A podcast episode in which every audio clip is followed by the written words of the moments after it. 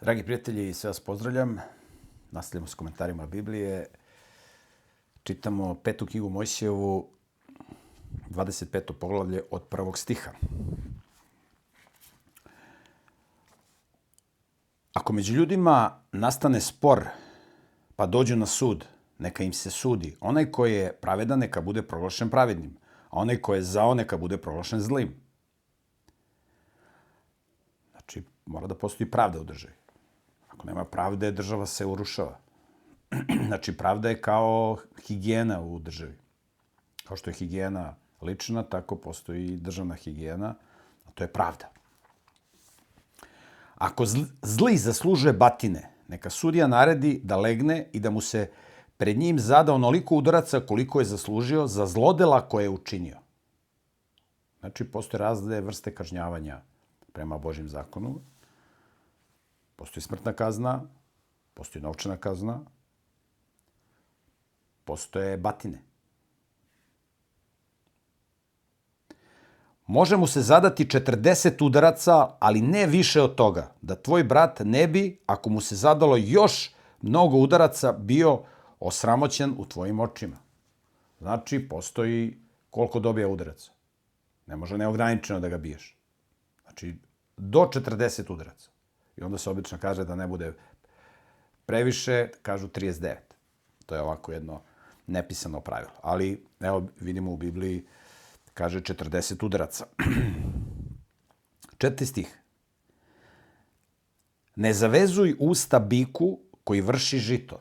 Bikovi su se koristili za poljoprivredne poslove, za teške fizičke poslove. Nisu se koristili konji. Konji su se koristili ako baš nema bika, ali konji su se koristili za ratovanje, a bik ili vo se koristio za poljoprivredne poslove. I kaže, nemoj da mu zatvaraš usta dok on radi.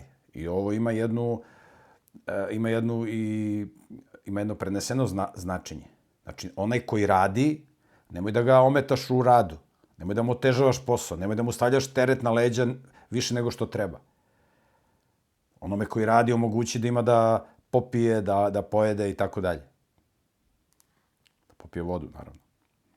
Radnici su nekad pili vodu. Danas radnici piju nešto drugo. Mnogi od njih, ne svi.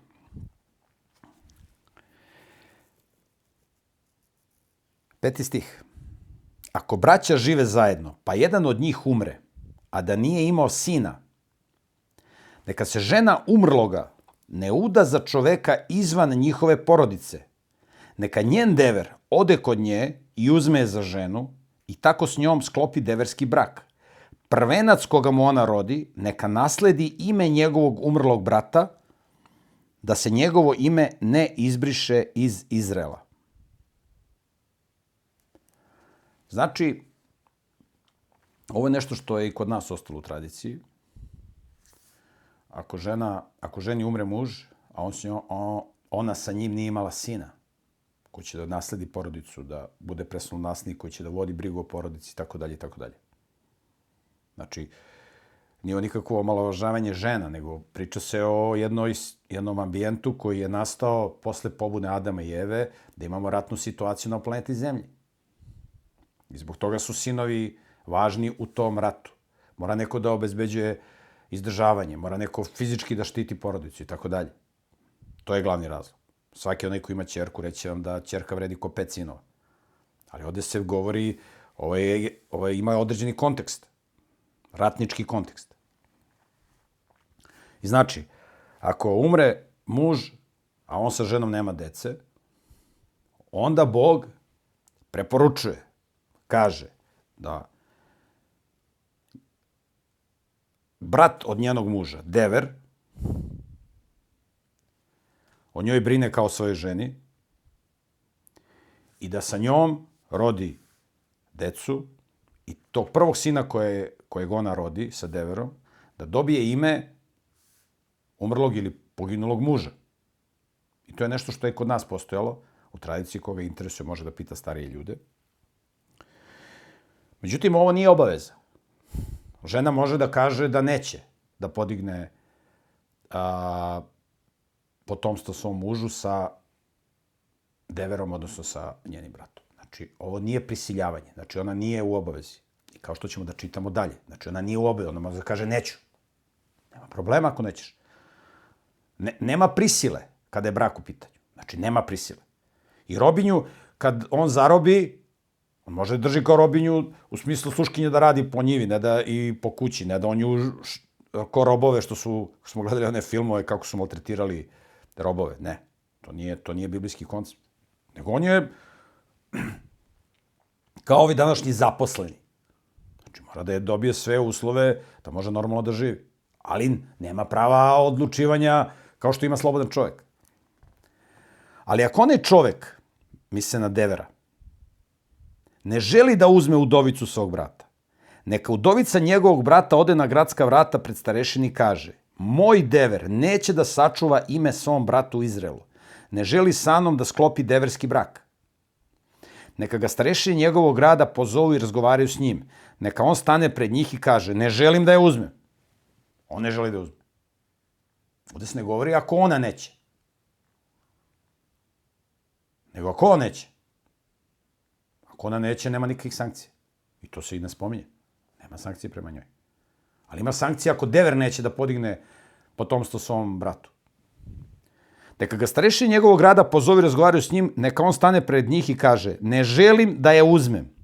Tada neka mu udovica njegovog brata pristupi na očigled svih starešina, neka mu izuje obuću s noge, pljune mu u lice i kaže, tako neka bude čoveku koji ne želi da podigne dom svom bratu. I neka takvog u Izraelu zovu imenom dom onoga kome je izuvena obuća. Za našu kulturu ovo je sablažnjavajuće. Ali iz ovog teksta možemo da vidimo koliko je važno da koliko je važna porodica. Koliko je važno da porodica bude jaka. Da bi porodica bila jaka i da bi imala dobre ljude, mora neko da brine o ženi i o deci. Žena koja je samohrana majka, to je, to je jako teško. Ne u ekonomskom samo smislu, nego u smislu vaspitanja. U kući da nema muške glave, čvrste ruke. Deca kad porastu, pogotovo muška deca, majke im ništa ne može. Majke im ništa ne može.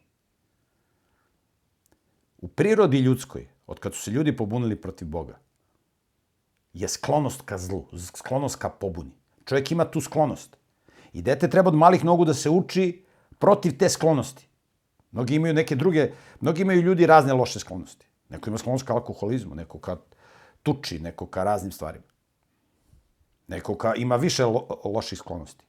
Ali od malog nogu dete treba da se uči pametnim stvarima i da sve te negativne sklonosti, znači čovjek se ne rađa grešan, nego je od kad su se Adam i Eva pobunili protiv Boga, čovjek ima sklonost. Vrlo lako, lakše se lepi za loše stvari nego za dobre. Kao što u početku su ljudi imali sklonost ka dobru, a ne ka zlu. Čovjek nije grešan zbog toga što ima sklonost. Što lakše naginje lošem. Nije on zbog toga grešan. Čovjek je grešan kad, kad počini greh. Kad radi nešto što je loše. Ali je vrlo bitno da se dete uči. Da se dete uči pametnim stvarima. Da, da loše sklonosti ne dođu do izdržaja i da se razvijaju samo pozitivne stvari. U ovom svetu, u svetu gde se vodi brutalna agresija na čoveka, da se čovek uništi na svaki mogući način. I duhovno i fizički. Jako je bitno da postoje muškarci koji će da brane porodicu, da brane ženu, da brane decu i da budu čvrsta ruka koja će da vodi porodicu. Kad nema muškaraca, onda žene moraju to da rade. Ali to nije sjajna opcija. I to je opcija koja, sigurno da postoje samo hrane majke koje su podigle svoje sinove da budu dobri ljudi. Ali te žene su bile mučenice. Samo hrane majke. I evo gledamo kakav je kontekst. Znači, u stara vremena žene nisu gledale kao što gledaju danas Pa dever nije lep, nije zgodan.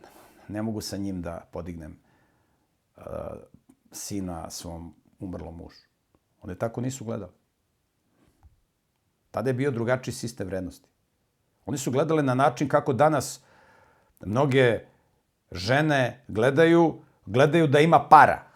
A da li je lep i zgodan, to je nebitno. Tako gledaju mnoge žene. U stara vremena su gledala da li je on duhovan, da li je moralan. Ne može da bude, ne postoji ružan čovek. Postoji bolestan čovek, zapušten čovek. Ne postoji ružna žena, postoji bolesna i zapuštena žena. To što će ona da podigne potomstvo svom umrlom mužu sa deverom, to je kao da će da ide da obrađuje baštu zajedno sa svojim deverom, a ne sa svojim mužem. Nije to... To će da To, svaki onaj koji je u braku i koji ima decu i koji zna šta je porodica i koji je razuman, malo razuman, on će da razume ovo što ovde piše. I svakog, i onaj koji nije oženjen i koji nema porodicu, koji nema decu, može logički da razume zašto ovako piše. U poremećenom sistemu vrednosti ovo je, ovo je skandalozno. Znači, niko nju ne prisiljava. Ali on je u obavezi. Ni on ne mora da, da podigne potomstvo svom bratu ako neće. Ali će da bude osramoćen. Zašto neće da ima? Neće da ima, dobro važi.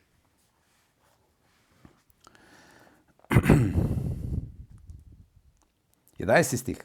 Ako se dvojica potuku, pa žena jednog priđe da izbavi svog muža iz ruku onog koji ga bije i pritom pruži ruku i uhvati onog drugog za polne organe, odsecio je ruku, neka oko tvoje ne žali. Mi smo u prošloj emisiji govorili o tome da oni koji imaju odsečen ud, znači muškarci koji imaju odsečen polni organ, iz nekog razloga, ili imaju zgnječene semenike, testise, pa su reproduktivno nesposobni, oni ne mogu da budu deo a, zbora gospodnjeg, Božeg naroda, kada je Bog tu pristojan ispred hrama, u skupštinama i tako dalje. Opet vidimo koliko je bitan taj koncept stvaranja dobrih ljudi. Ne samo puko razmnožavanje, nego stvaranja dobrih ljudi. Izgradnja njihovog karaktera, život po Božim zapovestima.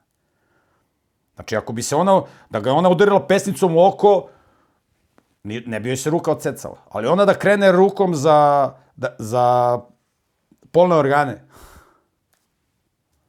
za to joj se ruka odseca.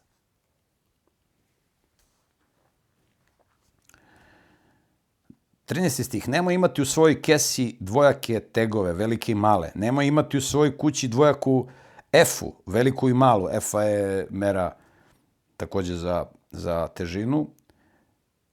Neka ti je tek tačan ispravan, neka ti je efa tačna ispravna. Na kraju novog stranog prevoda Biblije koji ja čitam imate a, tabelu tih starih mera i koliko one iznose danas u gramima, u kilogramima, u litrima i tako dalje, u metrima. Možete da pogledate na kraju ove Biblije. Neka ti je tek tačan ispravan, neka ti je efa tačna ispravna, da bi ti se produžili dani na zemlji koju ti daje gospod, tvoj Bog. Jer je gospod u tvom Bogu odvratan svako ko, ta, ko čini tako, svako ko čini nepravdu. Znači, da bi ti se produžili dani na zemlji, da bi ti se ovozemaljski život produžio, treba da poštuješ oca i majku, tu se spominje ovo, i ne smeš da kradeš. Ako budeš krado, krao, skratit će ti se život na zemlji. I još ćeš jednog dana kad izađeš da Boži sud da odgovaraš. 17. stih. Seti se šta ti je učinio Amalik na putu kad ste izašli iz Egipta. Kako te je dočekao na putu, napao te s leđa i pobio sve one koji su zaostajali. Kad si bio iscrpljan i umran, on se nije bojao Boga. Kada ti gospod tvoj Bog bude dao da počineš od svih neprijatelja svojih unaokolo u zemlji koju ti gospod tvoj Bog daje da je zauzmeš, kao nasledstvo, tada izbriši spomen na Amalika pod nebesima, nemoj to da zaboraviš. Znači, kad su izlazili iz Egipta, kad su išli kroz pustinju, Amaličani, satanisti su ih napadali, ubijali one koji su bili zaostajali, ponašali su se zlikovački, oni su dobro znali šta je Bog uradio sa Izraelom, kako ih izveo iz egipatskog ropstva, kaže pošto je Bog vidio kako žive Amaličani, e, Izraelici su ih i pobedili u onoj bici kada je Mojsije dizao podignute ruke. Ali kaže, prema njima nemoj da budeš milostiv. To su satanisti koji rade najgadnije stvari. I pokazali su to i praktično prema tebi kako su se ponašali. Znači, prema njima nemoj da budeš milostiv. 26. poglavlje, čitamo prva tri, stih, prva tri stiha.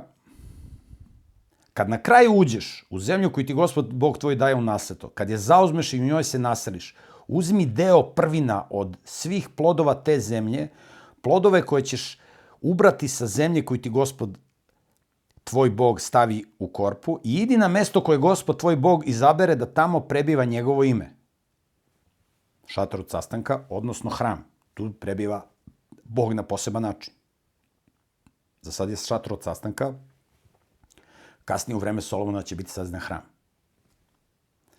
Kad dođeš kod sveštenika koji u to vreme bude vršio službu, reci mu, danas pred gospodom, tvojim Bogom, izjavljujem da sam došao u zemlju za koju se gospod zaklao našim praočevima, da će nam je dati. Ovo je vrlo važno. Neko će reći nebitno. Kad čovjek sedne da jede, on treba da kaže u sebi, ne mora naglas da ga ovi drugi ne slušaju, da ne misli da je lud i nenormalan. U sebi možda kaže, hvala ti Bože što imam da jedem. Konj i pas, i magarac, i koza kad jedu, oni se Bogu ne zahvaljuju. Oni nemaju svest. Čovjek ima. Znači, seo si da jedeš, zahvali se Bogu. Piješ, zahvali se Bogu sebi, reci, hvala ti Bože što imam čašu ove ukusne, izvorske, top, hladne vode, da, da, ili što mogu da popijem ovaj topli čaj, ili se kratko, se zahvališ.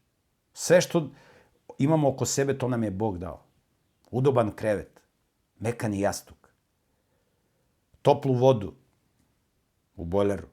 To je Bog dao. Bog je omogućio, Bog može da, da spreči dotok električne energije u svakom trenutku. Što će se desiti uskoro, kad Bog bude krenuo da tuče sataniste i zlikovce koji žive na planeti Zemlji. Hvala ti za svaki oblik blagoslova, hrane, vazduha, vode, svega što nam je, kratko se čovjek zahvali. U jevrijskoj tradiciji postoji običaj. Čovjek kad otvori oči ujutro, kad se probudi, on odmah se zahvali. Kratko. Kad ustane iz kreveta, on se zahvali. On kad ode na WC, on se zahvali. Ujutro. Znate koliko ima ljudi koji kad odu na WC ne mogu da obave to, što, ne, ne mogu da obave fiziološku potrebu. Imaju zapušeno debelo crevo, imaju rak debelog creva, imaju kronovu bolest, imaju upalu bešike, imaju strašne bolove kad, kad, kad vrše malu ili veliku nuždu. To je blagoslov da mi živimo bez bolova. Svaki sekund našeg života zavisi od Boga. I onda se čovjek zahvali. Ne treba sad ići u fanatizam. Ali, kad sedemo da jedemo, treba se zahvalimo Bogu. Kupili smo kuću, Hvala ti Bože što si mi dao ovu kuću. To je Bog dao. Ti si tu malo nešto doprineo, radio si ovo, ono. Da Bog se nije tu, da Bog to nije radio. Da Bog nije stvorio okolnosti, da ti Bog nije zdrav, dao zdravlje, mudrost i tako da ti nikad ne bi mogu kuću da kupiš. Hvala ti Bože što sam se dobro oženio. Hvala ti Bože što su moja deca zdrava. Kratko se zahvališ. Ne moraš po ceo dan da se zahvaljuješ, ali... Znači, došao si u zemlju, dođi, Da znaš da je ova zemlja Božje vlasništvo. Nije to tvoja zemlja, to ćemo čitati kroz biblijski tekst. Kaže Bog, vi ste ovde stranci i došljaci, vi ste banditi, razbojnici. Ja sam vas pustio da živite na mojoj planeti zemlji. I daje vam i kišu i da zemlja rađa i tako dalje, tako dalje. Ja sam to dao da koristite. A vi hulite na mene i, i, i, i upropaštavate sve čega se dotaknete što sam ja stvorio. Znači, zahvališ se. Ovo je vrlo bitno. I dalje u 26. poglavlju on kaže, ponavlja svešnik da uzme taj dar i tako dalje i da ponovi da su došli, stalno se pomena, da seća se kako te Bog izbao, izbavio iz Egipta, da si, da si bio rob i tako dalje. A,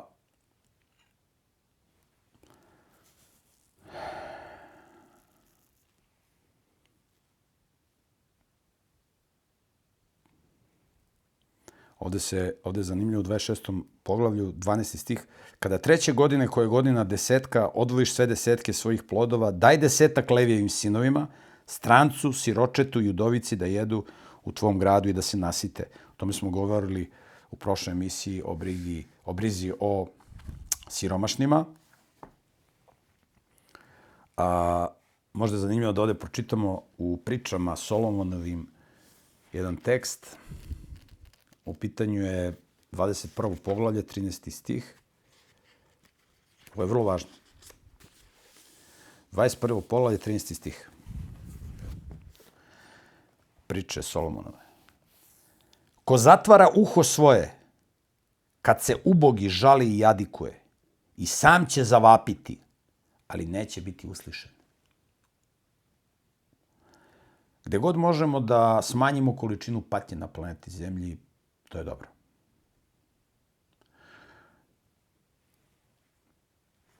Naravno da postoje mnogi beskućnici kojima ako date neki novac ili, ili neku pomoć, oni će to da potroše za duvan, za alkohol. Najteža, najteža stvar je pomoći ljudima. To je najteža stvar, jer ljudi ne žele da im se pomogne. A postoje ljudi koji su u nevolji sticam okolnosti i kojima ćemo da pomognemo, kojima kada pomognemo, oni će da izađu iz, iz problema. Postoje ljudi kojima pomažete, a oni se još dublje u, u, utapaju u probleme. Tako da tu treba praviti, a, tu treba biti mudar da, da se zna na koji način da se čovjeku pomogne. Mi često puta ljudima možemo da odmognemo. Kao narkomanu date novac, on će da potroši na drogu i tako mu nećete pomoći, nego ćete ga upropastiti. U stare vremena uglavnom su ubogi, siromašni bili oni koji su ostali bez porodice.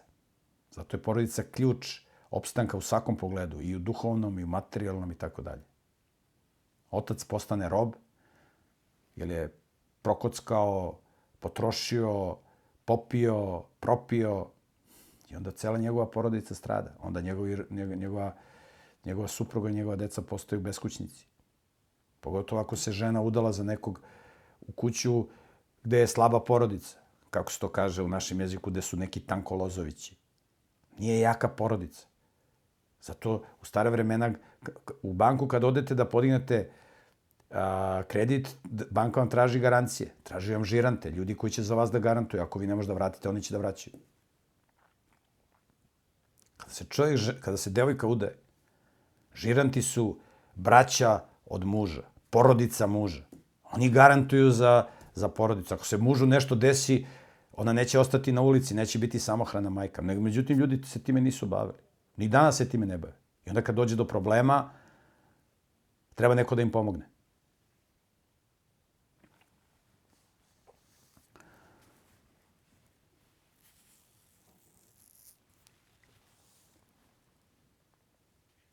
Čitamo 27. poglavlje pete knjige Mojsijeve.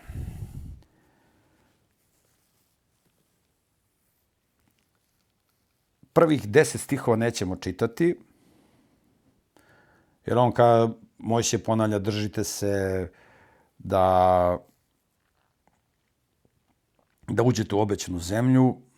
On sad ovde daje neke simbole, evo možemo da pročitamo. Zatim je Mojsije zajedno sa starešinama Izraela zapovedio narodu, držite se svih zapovesti koje vam danas dajem, kad pređeš Jordan i uđeš u zemlju koju ti daje gospod tvoj Bog, postavi sebi veliko kamenje i okreči ga. Na njemu napiši sve reči ovog zakona kad pređeš. Jordan i uđeš u zemlju koju ti daje gospod tvoj Bog, u zemlju u kojoj teče med i mleko, kao što je gospod Bog tvojih, kao što je rekao gospod Bog tvojih praočeva.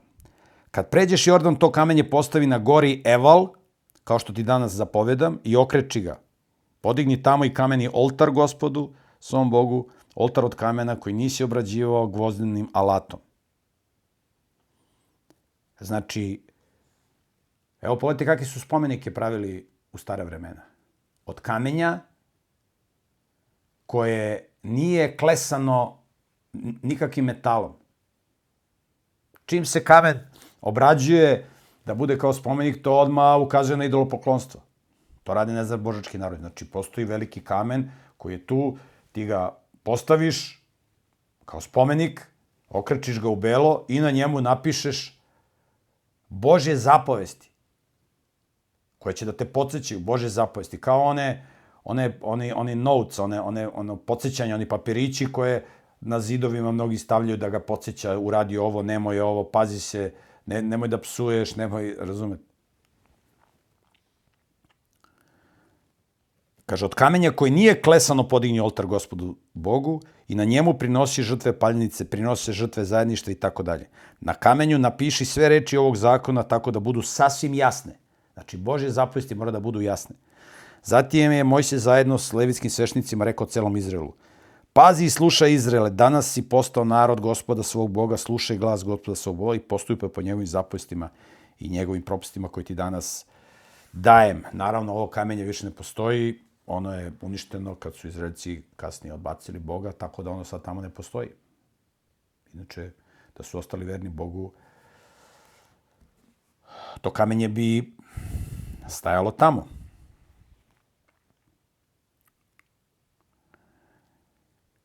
Čitamo 11. stih 27. poglavlja pete knjige Mojsijeve. Mojsije je tog dana zapovedio narodu. Kada pređete Jordan, ova plemena neka stanu na goru Garizim, da blagosiljaju narod. Simeon, Levija, Juda, Isahar, Josif i Venijamin. A ova plemena neka stanu na goru Eval da izgovaraju prokledstvo. Ruvim, Gad, Asir, Zavulon, Dan i Neftali. Leviti neka progovore i neka jasnim glasom kažu svim Izraelcima. Imate, ja tamo nisam išao, ima pored Hebrona u Izraelu, to je danas palestinska samuprava, ima ovaj oltar, ja sam o tome govorio, jedan izraelski, poznati izraelski arheolog Adam Zertal je, je pronašao ovaj oltar na kome su se drevni oltar na planini Eval, preko puta je Garizim, i pronašao je oltar gde su se a, prinosile žrtve. Ja tamo nisam išao, taj oltar i dan danas stoji. Pošto je pod e, palestinskom samoupravom, onda se tu nije zaštićen taj lokalitet. I slušajte šta su onda leviti progovorili, da svi čuju. 15. stih. Neka je proklet čovek koji načini rezani lik ili liven kip, nešto što je gospodu odvratno, delo ruku čovečih koji obrađuje drvo i metal i postavi ga na skriveno mesto, a ceo narod neka odgovori kaže amin. Znači, najstrože je zabranjeno pravljanje bilo kakvih predmeta u religijske svrhe. Najstrože zabranjeno. Jedini religijski predmet koji čovjek možda ima, to je Biblija ili neka literatura. Najstrože zabranjeno. U hramu će postojati određeni predmeti, ali te predmeti će služiti da sa njima rade samo sveštenici. Narodu je to zabranjeno. Narod ne može da ima nikakve religijske predmete. I to je prvo što Bog kaže. Proklet bio ko pravi neke predmete religijske i, i ne da ih javno, nego ih krije. Pa krišom on se bavi prizivanjem demona. Šesti stih. Neka je proklet onaj ko prezire svog oca ili svoju majku, a ceo narod neka kaže amin. Otac i majka mora se poštuju. Možeš s njima da se ne slažeš, ali ne smeš da, da ih psuješ, ne smeš da ih biješ. Možeš se skloniš ako ti, se, ako ti, se ne, ako ti nije prijatno u, u njihovom prisustvu. Misli se kad postaneš punoletan, uh, u stanju si da brineš o sebi i tako dalje i tako dalje. Ne smeš da zloupotrebljavaš to što možeš da ih opsuješ ili, mislim, za psovanje u teokratskoj državi ćeš da pogineš. Šta znači poštovati? Moraš da brineš o njima kad ostare. Tri su stvari koje muž mora da brine o ženi i da brine o svojim roditeljima. Da obezbedi hranu i odeću, krov nad glavom i zajednicu. Zajednicu.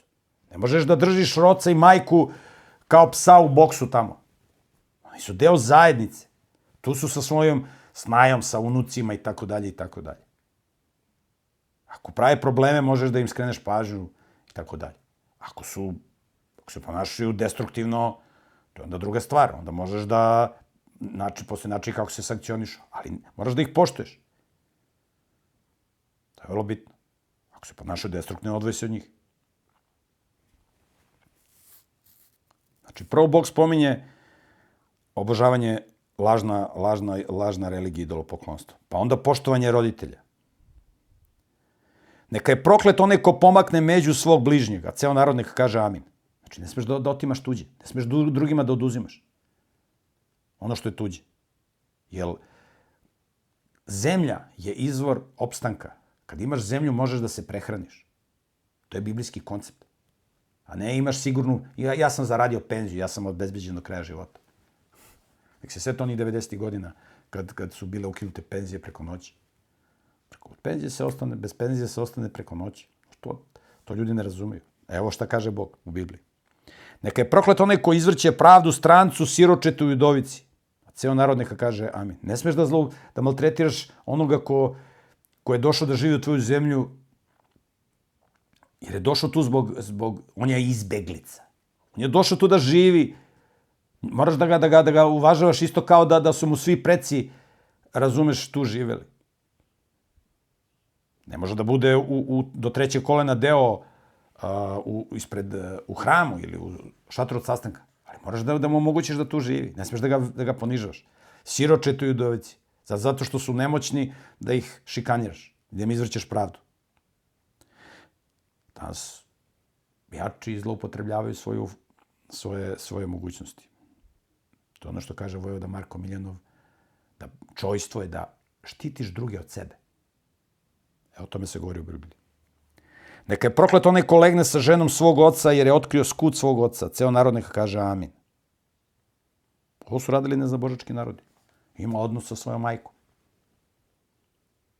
I onda kad ih je Bog počistio, genocid, genocid u Bibliji. Neka je proklet onaj ko legne s bilo kakvom životinjima. Ceo narod neka kaže amin. Ovo su se radili pagani, neznabožci. To imaju da, i danas rade, snimaju filmove o, o tome, pornografske filmove. I sutra, jel će biti, kad Bog bude uvatio da prži, da, da, da ih kida, hoće to biti nepravedno, će to biti genocid. Naravno, mi ne pozivamo ni nekako nasilje u demokratiji. Svako nek živi kako hoće, nek snima filmove kako hoće. Ali evo u Bibliji piše kako Bog gleda na te stvari. Neka je proklet onaj ko legne sa svojom sestrom, sa kćeri svog oca ili kćeri svoje majke. Ceo narod neka kaže amin. Neka je proklet onaj koji legne sa svojom taštom. Ceo narod neka kaže amin. Neka je proklet onaj koji ispotaje ubije svog bližnjeg. A ceo narod neka kaže amin. Neka je proklet onaj ko primi mito da ubije dušu i tako prolije nedužnu krv. A ceo narod neka kaže amin. Plaćene ubice. Da je proklet onaj koji je plaćeni ubica. Znate, čovjek se ne ubija samo tako što se likvidira sabljom, mačem, nožem, pištoljem. Ljudi se ubijaju tako što im se ubija dostojanstvo. U demokratiji postoje plaćene ubice koji sebe nazivaju novinarima. Postoje pošteni novinari i postoje nepošteni novinari u demokratiji. Nepošteni novinari su oni koji ubijaju druge ljude za novac, tako što im oduzimaju dostojanstvo pokušavaju da ih kompromituju, da lažno njima govore. I imaju podršku ljudi koji su u pravosudnim organima. I toga ima. Naravno da postoji pošteni ljudi u pravosudnim organima. Neka je proklet onaj ko ne, ko ne izvršava reči ovog zakona i ne postupa po njima, a ceo narod neka kaže amin. Znači, onaj koji krši Bože zapovesti, neka je proklet. I sada čitamo 28. poglavlje, čujeno poglavlje vezano za blagoslov i prokletstvo. Mi smo o tome čitali već jednom, ali nije loše da se ponovi. A, čitamo od prvog stiha. Ovo je vrlo važno. Kaže Bog, Ako budeš slušao glas gospoda svog Boga i savjesno postupao po svim njegovim zapovestima koje ti danas daje gospod, tvoj Bog. Znači, ovo su zapovesti, ovo je ključ, ovo što sad čitamo, prvih pet knjiga Biblije, takozvana Tora, učenje. To je temelj. Onaj ko to ne razume, on ne može da čita ostale knjige ili, ne znam, evanđelja i da, i da razume. On ne može da razume. Ovo je temelj, baza, azbuka, abeceda, alfabet. Kaže, ako budeš slušao glas gospoda tvoga, svi, uzvisit ćete iznad svih drugih naroda na zemlji. Ako budeš živeo moralno, ispravno po izavu, Bog će te uzvisiti nad drugim ljudima. A kao narod, nad drugim narodima ćete uzvisiti. Svaki čovjek koji živi po ovim zapovesti, koji je vredan, koji je pošten, koji je moralan, svi pametni ljudi će da ga poštuju. I Bog će ga uzvisiti na poseban način. Pogledajte kako je uzvisio Josifa, iako je bio rob u Egiptu. Svi ovi blagoslovi doće na tebe i stići će te samo ako budeš slušao glas gospoda Boga svoga. Ako budeš živeo po ovome, ako budeš slušao ovo što Bog kaže. Šta će doći na tebe? Pogledajte kakvi blagoslovi. Bićeš blagosloven u gradu i bićeš blagosloven u polju. Gde god radiš, bićeš, sve će ti ići na dobro. Biće blagosloven plod utrobe tvoje, plod tvoje zemlje i plod tvoje stoke, plod tvoje krupne i sitne stoke. Znači tvoja deca, tvoji plodovi zemlje, tvoja stoka, sve će da, da napreduje. Biće blagoslovena tvoja korpa i tvoje naćve. Naćve na hebrejskom misli se na posuda u kojoj se pravi hleb. Bićeš blagosloven u svemu što budeš činio. Gospod će učiniti da pred tobom budu poraženi neprijatelji koji se podignu na tebe. Jednim će putem doći na tebe, a na sedam puteva bežaće pred tobom. Znači, oni će te napadnu, ali će da, da beže. Gospod će poslati blagoslov na tvoje žitnice i na sve što radiš. Gospod tvoj blog blagoslovit će te u zemlji koju ti daje. Gospod će učiniti da budeš njegov sveti narod, kao što ti se zaklao Gospod tvoj Bog učinit će te, ako budeš izvršavao njegove zapusti, ako budeš išao njegovim putima. Svi narodi na zemlji videće da nosiš gospodnje ime i bojaćete se. Pazite ovo, ovo je, ovo je, ovaj, ovo je ekstremno važno. Svi na, kako budeš živeo u zajednici sa Bogom, kao narod, svi drugi narodi ima da se boje tebe. I ako budeš živeo kao pojedinac, ima satanisti da se boje tebe. Da se boje tebe. Ja sam čitao kako neki satanski mediji mene opisuju. I neke moje prijatelje. Kaže, ne zna se ko je opasniji. Postavili sliku mene i nekih mojih prijatelja. Kaže, ne zna se ko je opasniji. Znači, mi koji živimo u Bibliji, mi smo za njih opasni. A sam mislite kao narod. Svi, ne znam, božački narodi ima da se boje tebe, kaže Bog. To je koncept kako se štiti država.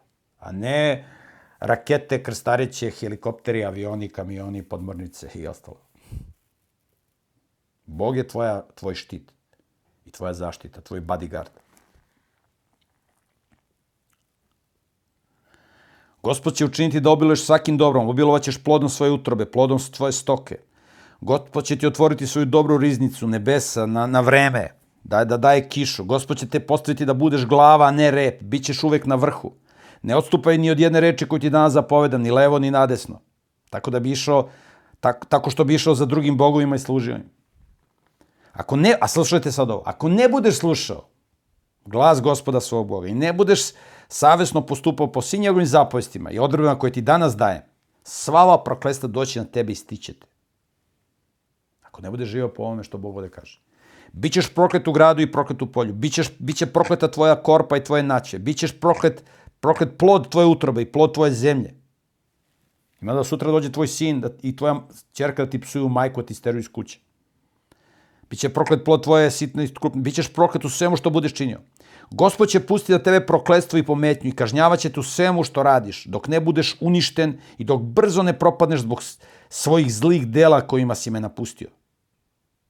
Gospod će učiniti za tebe da za tebe prione pošast dok te ne istrebi sa zemlje u koju ideš da je zauzmeš. Evo, na primjer, u ovom selu gde ja živim. Tu je bilo komunista, koji su bili zlikovci strašni. Kad polete njihove kuće, tih komunista, najuglednijih komunista, te kuće su propale. Tu niko ne živi. I te porodice su se raspale. Ti koji su se bavili gadnim stvarima. Koji su zločinili. Nema, nema ih. Raspali su se. Otišli su da žive u Sodom i tamo su propali. I njihovo potomstvo sve, znači raspad, totalni. To, to, nije ovo samo za Izrael dato, ovo je dato za sve. God, gospod će te udariti tuberkulozom, jakom groznicom, upalama, velikim žegom, mačem i pustit na tebe sušu i buđ. Nebo nad tvojom glavom postaće bakara zemlja na tomog gvožđe. Gospod će učiniti da pesak i prašina padaju kao kiša na tvoju zemlju. Gospod će učiniti da te poraze tvoji neprijatelji. Jednim putem ćeš izaći na njih, a na sedam ćeš bežati. Sve je suprotno. Tvoje mrtvo telo biće hrana svim stvorenjima koje lete na nebesima. U sred dana pipaćeš oko sebe kao što slep čovjek pipa u mraku. I bit ćeš, i nećeš biti uspešan na svojim putima. Verit ćeš se sa ženom, ali će je drugi uzeti i leći sa njom. To imate danas u ovim evropskim, ovim zapadnjačkim nemoralnim zemljama. Zasadit ćeš vinograd, ali ga nećeš brati. To će okupator da ti to pokupi. To se nama dešava. To se nama dešava kroz istoriju. Ne samo Izraelcima, to se desilo Izraelicima. Tvoji sinovi i tvoje kćeri bit će predani drugom narodu, a ti ćeš to svojim očima gledati, zauvek ćeš čeznuti za njima, ali će ti ruke biti nemoćne. Otišla mu deca u inostranstvo, nikad ih ne viđa. To imate danas, to se dešava danas u svetu. Ali se tapšu po. To je dobro. Njemu je lepo tamo. Narod koji ne poznaješ ješće plod tvoje zemlje i svog, sveg tvog truda. To će ti stranci. Kad su bolševici, komunisti zauzeli Berlin 1945. godine. Koja muzika se slušala u nemačkim, u berlinskim i drugim gradovima Nemačke? Koja muzika se slušala u restoranima i kafanama i kafićima? Slušala se sovjetska muzika, komunistička, bolševička muzika. Da se vidi ko je okupirao državu. Danas kada prođete kroz Srbiju, kroz Hrvatsku, kroz Makedoniju, evo bio sam u Albaniji skoro. Znate, koja muzika se čuje svuda po restoranima, po kafićima? Samo engleska muzika, američka muzika. Da vi nađete restoran da se čuje... Bio sam u Makedoniji u jednom restoranu, nekom etno, zaboravim se kako se zove, o, neki mijački dom, mi se tako zove. E, tu su bili u narodnim nošnjama i, i bila je ovaj, etno domaća muzika. To je jedino. Inače, ovo gde god dođete. Prodavnicu, u restoran. Svuda. Samo strana muzika. Kako kaže Platon, kakva ti je muzika, takva ti je država. Bićeš strašan prizor i podrugljivo će se pričati o tebi i bit ćeš ruglo svim narodima među koje te gospod, će te gospod tvoj odvesti. Znate kakav je bio antisemitizam i, i mržnja prema jevrejima kad su odbacili Boga? U mnogim zemljama su tako govorili podrugljivo o, o Izraelcima, o jevrejima. Na primjer, u arapskoj kulturi je postojala izreka, ja ne znam da li postoji danas, gde kaže, kaže, kad neko hoće da prokunu, kaže, da Bog da bio ko jevrej. To postoji u arapskoj kulturi. Ne znam da li još uvek postoji. Ja mislim da i dan danas postoji. Zašto da budeš kao jevrej? Zato što ih je Bog razvalio. Dao im je velike mogućnosti, dao im je velike potencijale, oni su to odbacili. I onda ih je Bog razvalio. Ali zašto ih je razvalio? Da bi se prizvali pameti. I vidjet ćemo kroz tekst da će oni da se prizovu pameti i Bog će ih okupiti sa svih krajeva sveta i dovešće ih u zemlju svojih pravotaca, kako kaže u Bibliji. Modrice od batina i bol koji prodire do srca jesu lek zlome. To je, to je jako bitno. I mi ćemo čitati kroz celu Bibliju kako će Bog da povrati svoj narod. Evo kad smo ovde da pročitam jedan tekst, to je Jeremija 32. poglavlje,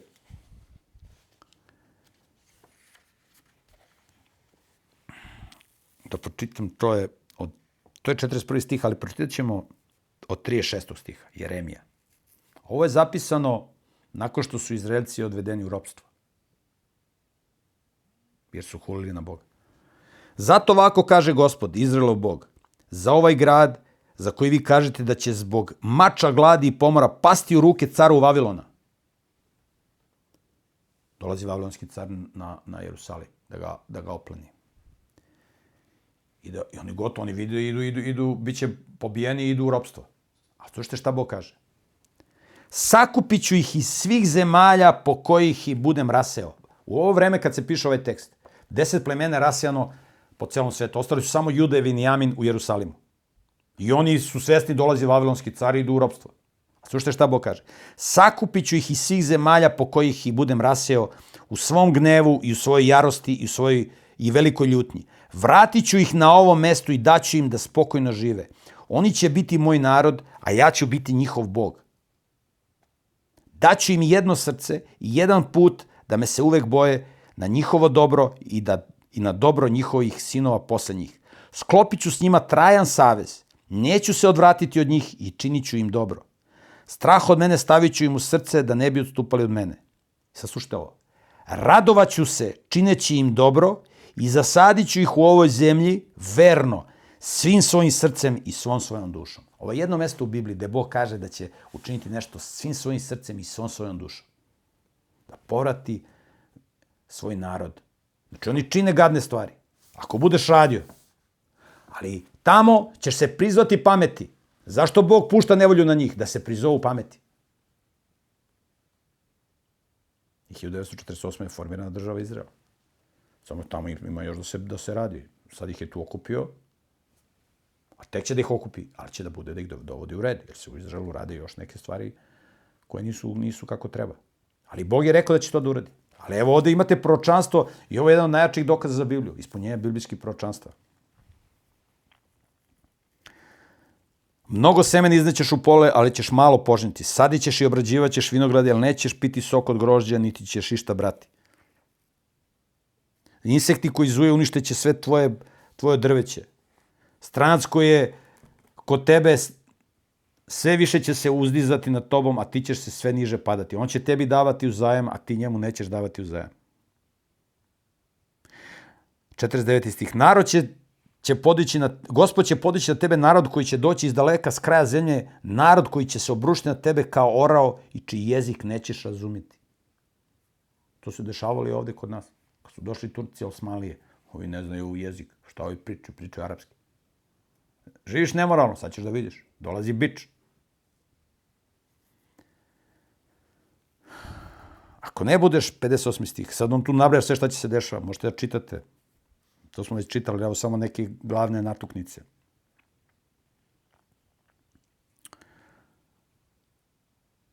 Ako ne budeš svesno postupao po svim rečima ovog zakona koji su zapisani u ovoj knjizi, ako ne budeš se bojao velikog imena koji uliva strah imena gospoda svog Boga, gospod će učiniti da tvoje nevolje i nevolje tvojih potomaka budu posebno teške. Nezabožački narodi su se bojali Boga. Nisu smeli da mrko pogledaju Boži narod. A kamo li da atakuju? A Boži narod se ne boji da, da će se ovo da mu se desi. Hoće da žive kao neznabošci.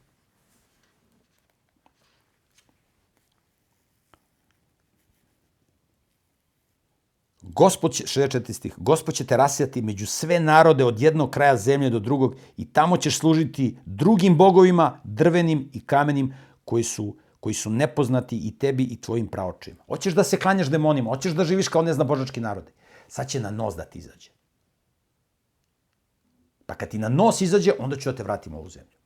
I postoji jedan, jedan, jedan, jedan, jedna priča, istiniti događaj, jedan autor ne, neću da mu spominjem ime, je ispričao ovaj, kad je on bio tineđer i krenuo da puši cigare. I deda ga vidi, a deda, nekad je deda bio u kući glavniji nego otac. I deda, deda vidi unuka kako puši cigare. I deda kupi boks cigara. I uzme unuka i zatvori ga u klozet i da mu boks cigare. Kaže, sad ćeš ovde da budeš u klozetu dok ne ispušiš ceo boks. Kad ispušiš ceo boks, onda ću da te pustim iz klozeta.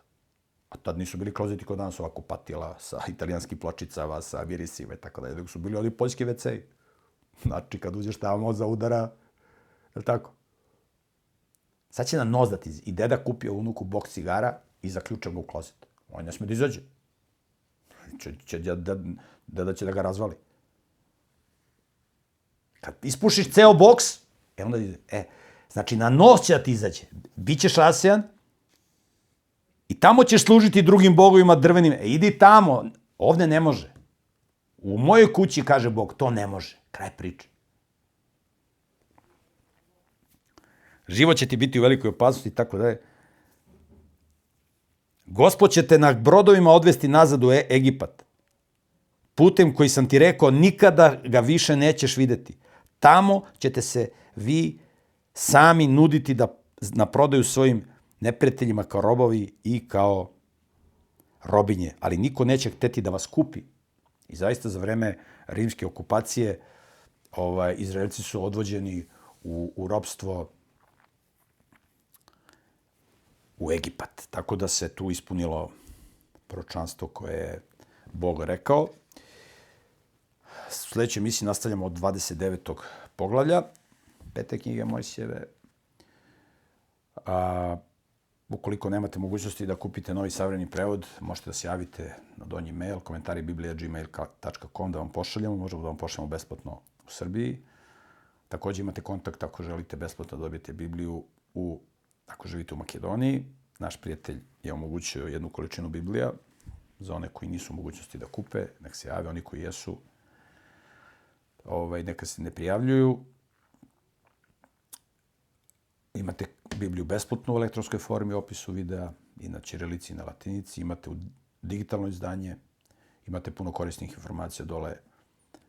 A u opisu imate link gde možete da kupite Bibliju i na latinici. Ako imate nekih pitanja, možete da se javite na e-mail komentaribiblija.com. Vas pozdravljam do sledeće emisije.